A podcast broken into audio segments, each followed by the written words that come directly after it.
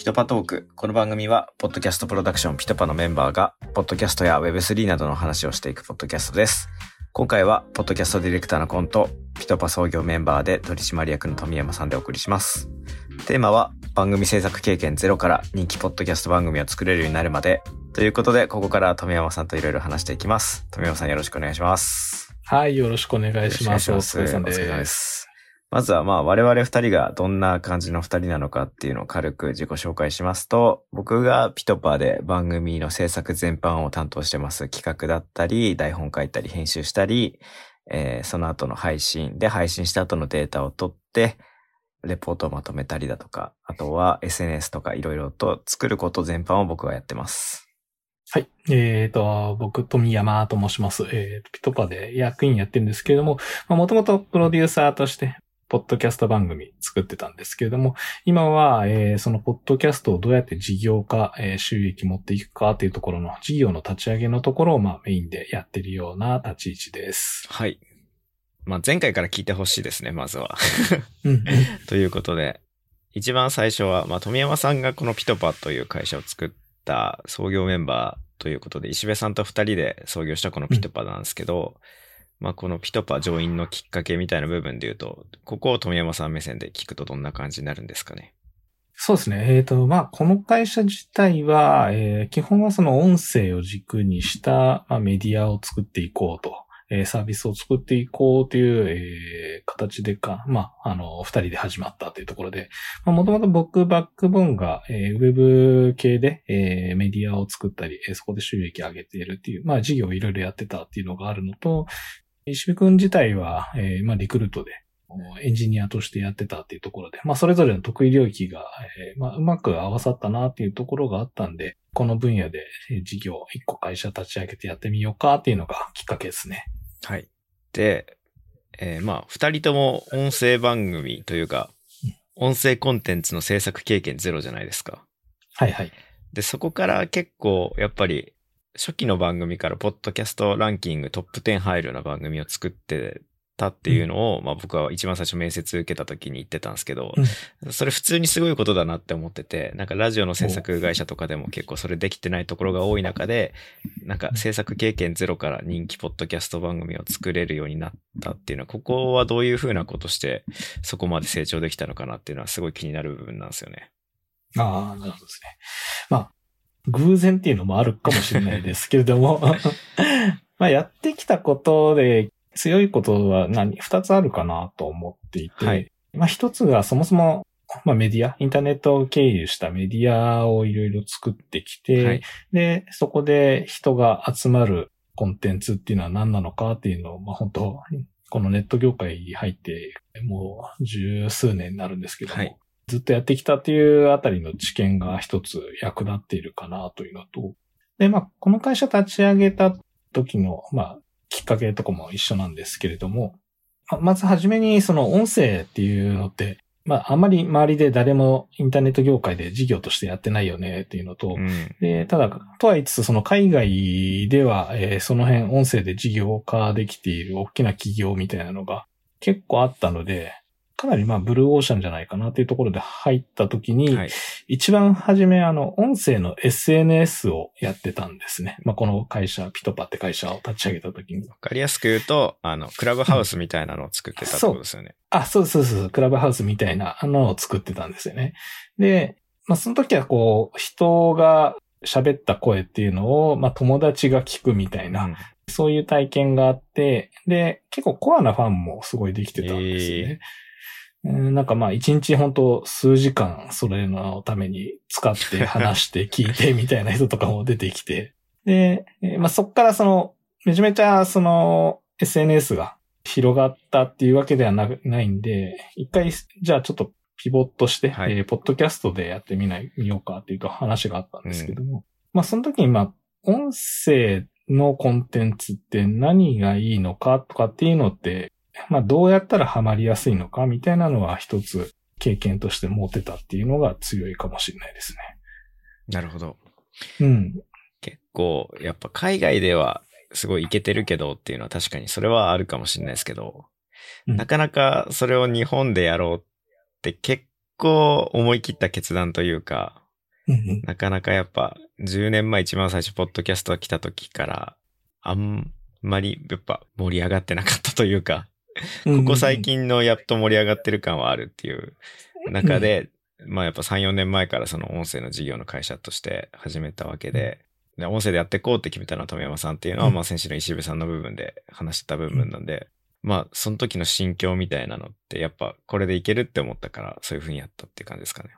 そうですね。まあ、誰も成功してなければ多分やんなかったですけれども、はい当時の、まあ、IT での先進国であるアメリカだったり中国だったりだと、まあ、成功しているプレイヤーが出てるってことは、やり方によってはありんじゃないかなっていうのが、うん。世界中どこ見ても誰も成功してないんだったらちょっと厳しいかなって思うけど、まあ海外はこれでうまくいってる人いるんだったら、まあそれを日本版でローカライズすればいけるかなっていう感じのってことですかね。そうそうそうそう。まあ本当にそのぐらいの軽い気持ちで、はい。ええ。で、結構僕も事業としては成功もあれば失敗もめちゃめちゃしてきてるところはあるんで、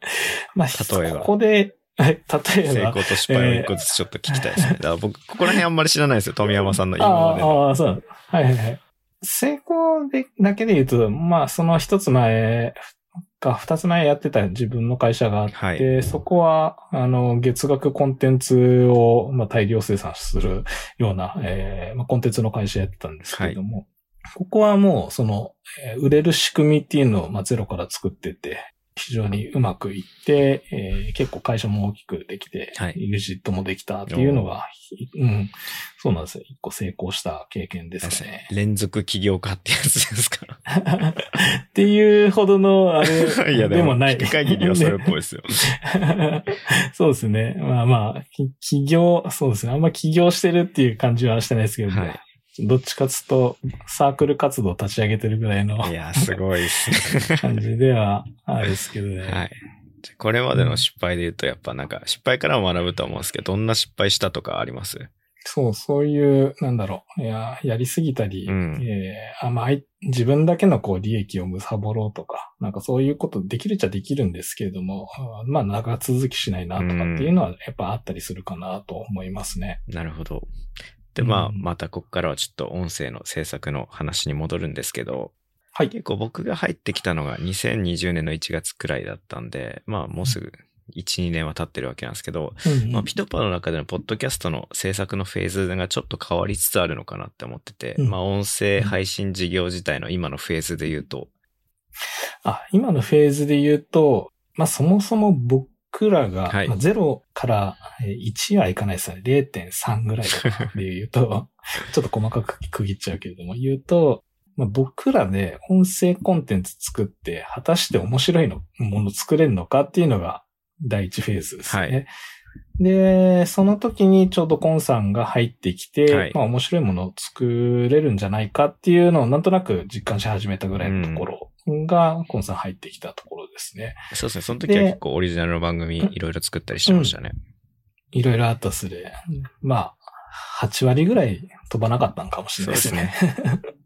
で、まあ、それで、えー、ある程度、えー、まあ、3割ぐらいの番組ぐらいはなんか当たるんじゃないかなっていうので、なんとなく実感値が出たところで、はい。じゃあ次、まあ、僕らやっぱ会社やってるんで、売り上げだったり収益っていうものを作っていかなくちゃみんなご飯食べれないよねって話で、で、今がじゃあその収益を上げるスキームってどんな風にしたらいいのっていうのが今のちょうど0.3から1に移るフェーズかなと思ってるとこですね。まあどんどんその面白い番組作るからお金になる番組を作るっていう方向に変わってきてるって感じですかね。うん。そそうですね。う。うんん。まさしく。やっぱり面白い番組だけ作っててもそこからし売り上げがないとね。そうなんですよね。みんなの給料がどんどん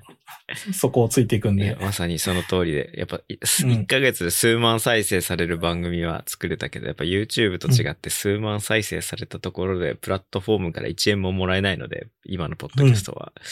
そうってなると、ちょっとやっぱ戦略変えなきゃいけないねっていう風にはなってきますもんね。うん、そうですね。うん。っていう部分で、まあやっぱそのお金を作るためにみたいな部分で、僕はそこら辺苦手なんで作ることしかしてないんで、うん富山さんがプロデューサーとしてどんな仕事をしてるのかっていうのはちょっと改めて聞きたいんですけど。そうですね。もう端的に言うと、その、ポッドキャスト番組、まあ音声コンテンツだったり、はい。今今いろいろメディアやってますけれども、メディアを作ってて、それが収益になるのかの仕組みを考えているのが、今の僕の主な仕事ですね。はい。例えば、うちで言うとエンジニア系のポッドキャストはやっぱりうんそういうので増えてきてるじゃないですか。うんうんうん。そうですね。まあ、具体的にもうちょっとそこを深く話すと、はいまあ、一例で言うと、今、世の中的にシステムエンジニア、ウェブエンジニアさんがはい。非常に足りないと。そうですね。えーで、税が費でもちょっと取りたいなと、えー費用をかけてでも取りたいなって思うえー市場がある一方で、まあ、ポッドキャストを、えーいろいろ調べていってみたら、はい。実はそういう IT エンジニアの人とかが番組聞いてるぞっていうのが分かったっていう事実が出てくるんですよね。で、僕は、えーその辺を市場だったり自社のデータとかにえー目を傾けて、じゃあこことここをつないで分かりやすいように設計すれば商品としてできんじゃないかっていうのをやってるっていう感じですすごいですね。そこはね、あの、僕もともとラジオの制作会社にいたんですけど、うんその発想の人はいなかったですね。ね。そう。っていう意味では結構やっぱピトパってその制作経験ゼロの二人だからここまでうまくいったんじゃないかなっていう部分はめちゃくちゃ思ってて、うんうん。なんかそういうウェブ企業にいた富山さんがプロデューサーになって思う面白さというか、過去の経験がここで生きてるなっていうか、逆にここは全く未経験だったから苦労したなっていう部分は、どんなとこがあるんですかね？ああ、そうですね。まあ今、過去の経験で言うと、もう、なんかインターネットで事業していくってなると、は本当市場を見て、うん。えーそこに対して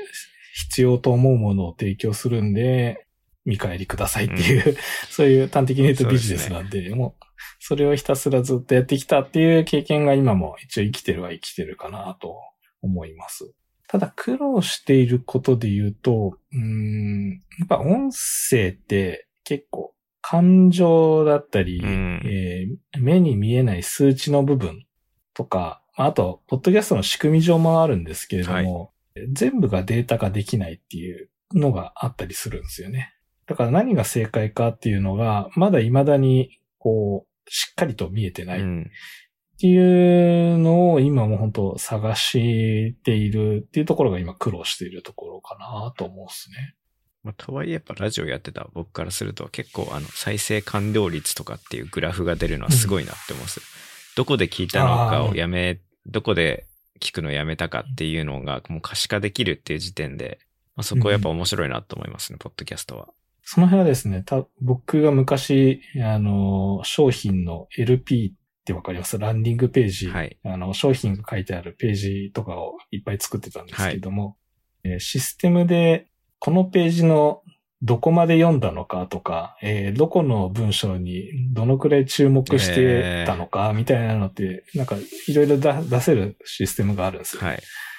えーヒートマップっていうのがあるんですけども、そういうのとかで、じゃあこの番、えーこのページ、ここを改善したらいいんじゃないかとか、あと、例えば 10, 10個ぐらいページ作って、はい。えー離脱率が一番高いページとか、購入が一番高いページって本当 AB テストならぬ ABCD、EFG、Z テストみたいな、そんなこともすごいやってたんで、多分その辺が、あのめちゃくちゃ生きてますね、それうは。ん生きてるんじゃないかなと思ってますね。えー、確かに確かに。なんか、あの、僕これ結構思うのが、普通の制作会社って作って終わりが多いんですよね。うんうんうんなん、で、作った後のことは、あんまり我関せずみたいな感じなんですけど、どっちかっていうと、ポッドキャストは作った後の方が大事で、配信してみた後に、まあ、こここうだったからこうしなくちゃね、みたいな部分を、うちの会社はそこ丁寧にやったのかなっていうか、そこは僕が来る前からやってたことなのかなっていうふうに思ってましたね。いや、はい本当そうなんですよね。なんかやっぱ自己満足的になり、クリエイティブ作ってるとやっぱなっちゃうんだけれども、正解は自分よりもその他人が評価して人が決めることですからね。うんうんうん。なので、まあみんながスティーブ・ジョブズみたいにね、こうすべてが分かって人の心を捉えてできるっていうんだったらいいけれども、僕が昔教えられてたのは自己否定、ほとんど自己否定で、お前がいいと思ってるものなんて他人はどうどうとも評価しないよっていう。悲観した方がいいと。あそうそうそう。結果出てみんながいいっていうデータがあればそれが本当にいいものだまあ、確かにそうですね。ぐさぐさと刺さりますね、僕には。本当 そうそう、そういうなんか、えー、磁場があるんで、うん、作り方もおのずとそうなったなっていう感じはしますね。うん、そんないろいろ見てきた富山さんから見て、まあ、今後の音声配信業界の事業の可能性だったり、うん、まあ、ピトパが今後どういう事業展開していくのかみたいなのちょっと聞いておきたい部分ですね。あ、そうですね。今、まあ、とは言いつつも、ポッドキャストを聞いている人たちっていうのも、はい、まあ、あの、お隣さんとかがいろいろ調査してたりしてて、若干増えてきてもいるし、うん、うん、あと、単純に身近の周りで番組聞いている人とか、古典とかかなり聞いてる人多いなっていうふうに。うね、うん、うん。まあそういうのが増えてきたり、あと会社、企業さんが、えー、番組作り始める例っていうのも増えてきてはいるので、はい、なんか、こう、徐々に盛り上がるフェーズはなんとなく来てんじゃないかなという肌感だけで今、うん、えー、展望を描いているっていう感じですかね。はい。で、まあ、その辺の肌感がある割には周りがあんまり動いてないなっていうところがあるので、多分、いい、その宝を見つけた物勝ち、そこが総取りできるっていうふうに、うん、うん、思っているので、まず、今いくつかこう、さっき言ってたエンジニアのポッドキャストだったり、あと、企業さんとかが、こう、ブランディング用に番組を作りたいとか、っていう、はい、そういうニーズみたいなのがちょこちょこ見え始めているので、もう本当それを事業化していくだけのフェーズだから、かなり、えー、やりたいことが今いっぱいあるなと思っているとこですね。ですね。なんで、来年もいろいろ楽しいことができそうって感じですね。うん、そうですね。うん、はい。まあちょっとこっからは事業の話というか、ピトパンについての話になっていくのかなっていう感じなんですけど、まあ今実際どんなメンバーがいて、で、こういうことやってこうってなると、まあ僕も思うんですけど、圧倒的に人が足りてない部分はあるんですよね。うんうんうん、そうですね。で、どういう業務をする人がいて、まあこういう職種の人を求めてるみたいなのを、ちょっと経営者目線からこんな人が欲しいなとか、今こういう人がいるからここ足したいなみたいなのがあれば。うん、そうですね。うちの会社まだ10人にも満たないちっちゃな会社ではあるんですけども、はい、ここからそこを成長していって収益をどんどん稼ぐっていうフェーズの中で、えー、まあ音声、えー、そもそも多色興味ある人であればなおいいんですけれども、はい、それを使って、こう、事業の目を見つけて事業化していくっていうところに興味を持つメンバーっていうのが今必要かなっていうふうに思ってますね。はい。まあ基本、その興味があれば、こういうスキルがどうしてもないといけないとかっていうのはない、うん、なくて、うん。あの、今いるメンバーと話し合いながら、こういうことをしてってみたらいいんじゃないかとかっていう、もう本当話し合いながら、いろいろ事業を作っていくフェーズなので、はい、本当モチベーションだけが、えー、求めているスキルかなっていうふうに思いますね。はい、実際、コンさんも、ベースは多分、制作っていうところで、はい、まあ番組作ってるっていうところがベースのスキルかなと思うんですけども、今も普通に話していて、収益を考えるっていうか、稼ぐみたいなところとか、うん、その、事業化みたいなのとかって、多分、何かしらやってるじゃないですか。そうですね。どうやったらいいのかみたいな。まあ、最近のうちの取り組みで言うと、あの、7月に始めるはずだったワインの番組のサブスクがやっとリリースされましたこういうところでは、やっぱそう、この番組でやってお金作っていこう。で、こういうことや、試していこうみたいなのは、まあ普通の制作会社で作ってるだけだったらなかった部分かなっていうのはめちゃくちゃ思いますね。まあそこが、なんか、楽しいと思えるんであれば、うん、うん、いいかなと思うし、多分、経験的には多分そんなにコンさんゼロに近いところかなと思うんですけど。うん、でもそれでも、えー、全然今一人でほぼほぼサブスクリプションの、はい、ああいう、えー、収益化みたいなところっていうのをやっているっていうのは、本当面白いなと思うことにどれだけ、うん、前のめりに乗れなれるかどうかだけだだけだと思うんで。これしかできませんは良くないと石部さんにめちゃくちゃ言われ。うん、まあだいぶ変わりましたね。ねだからすごいスタートアップの成長みたいなのは自分の中でもすごいあるので、うん、そこはやっぱ入ってよかったなって思う部分の一つでは僕はすごいあるんですよね。うん、あ、そうですね。まあその辺が楽しめるメンバー、えー、募集してますって感じですかね。はい、はいまあ、ここまで聞いてもらったら、まあ、何かしらちょっとは興味持ってくれた方なのかなというふうな気はするので、どこから詳しい採用情報を見ればいいのかっていう話になるんですけど。あ、基本的には、まあ、ピトパーのあのホームページの、はい、えー、上のタブのところに採用情報っていうのがあるから、あるので、そこから応募してもらえればなと思います。なんか本当に面談とか面接みたいな形でやるというよりは、えー、本当カジュアルに今どういう仕事してんのとか、お互いの、えー、バックボーンとかを話し合いながら、まあ、業務委託からみたいなメンバーも結構多かったりはするので、はい、えー、カジュアルにちょっと働いてみて、副業的に働いてみて、合いそうだったら転職しようかなぐらいのそういうスタンスでいいので、えー、気軽に応募していただければなと思います。はい。概要欄のリンクにも載ってます。そうですね。お願いします。今後もこのピトパトークではメンバーが回ごとに変わり登場します。今回の放送を聞いてピトパに興味を持った方は概要欄のリンクからアクセスしてください。これまでピトパが制作してきた番組一覧や、ポッドキャストの制作ナレッジブログ、採用情報を見ることができます。お相手は、ポッドキャストディレクターのコント、富山でした。